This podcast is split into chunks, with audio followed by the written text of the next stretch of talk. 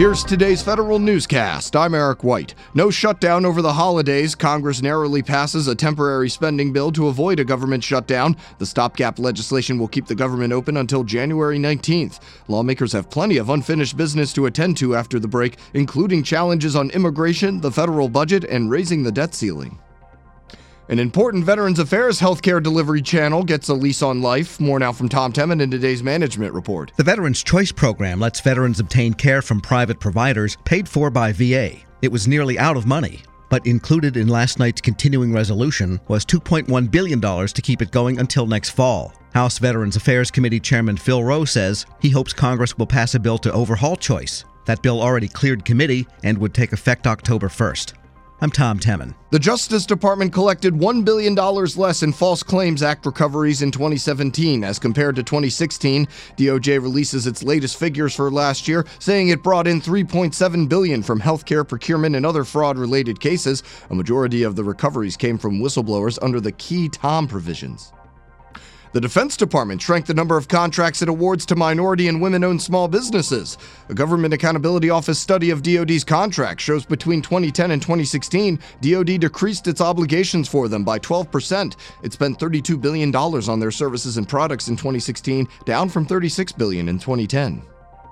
A federal appeals court rejects the Trump administration's attempt to delay letting transgender troops join the military. Federal News Radio's Jared Serbu has more. The Fourth Circuit Court declined to issue a stay in a lower court ruling that ordered the Pentagon to start accepting transgender recruits on January 1st. The Justice Department says it disagrees with the ruling and the government is examining its options.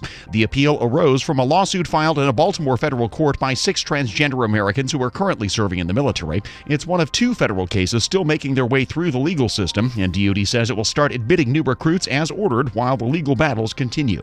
Jared Serbu, Federal News Radio. Jay Gibson is named Chief Management Officer at the Defense Department. He'll take over the role on January 2nd, which includes streamlining DoD operations. That's also when Ben Fitzgerald will take over the Office of Strategy and Design. He will play a key role in reorganizing DoD's Acquisition, Logistics, and Technology Office.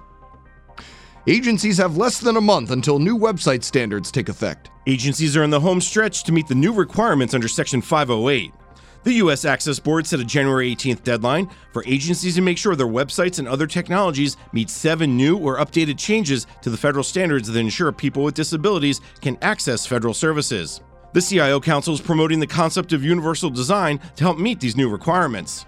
It would ensure that the complete user experience is captured at every stage of implementation to guarantee accessibility for all. I'm Jason Miller. The Environmental Protection Agency mulls over how it would relocate equipment from its offices and labs around the country. EPA is looking for industry feedback on ways to move things like hazardous chemicals, ultra low freezers, and microscopes. According to a sources sought notice, the move could be a short distance or across the country. 16 lawmakers are concerned whether the State Department and the U.S. Agency for International Development will merge. House lawmakers write to Secretary of State Rex Tillerson asking to clarify the new mission statement for the agencies. They want Tillerson to explain differing comments made last week about the two agencies' futures. Find these stories at federalnewsradio.com and subscribe to the Federal Newscast on Podcast One or iTunes. You can also follow us on Twitter at Federal Newscast. I'm Eric White.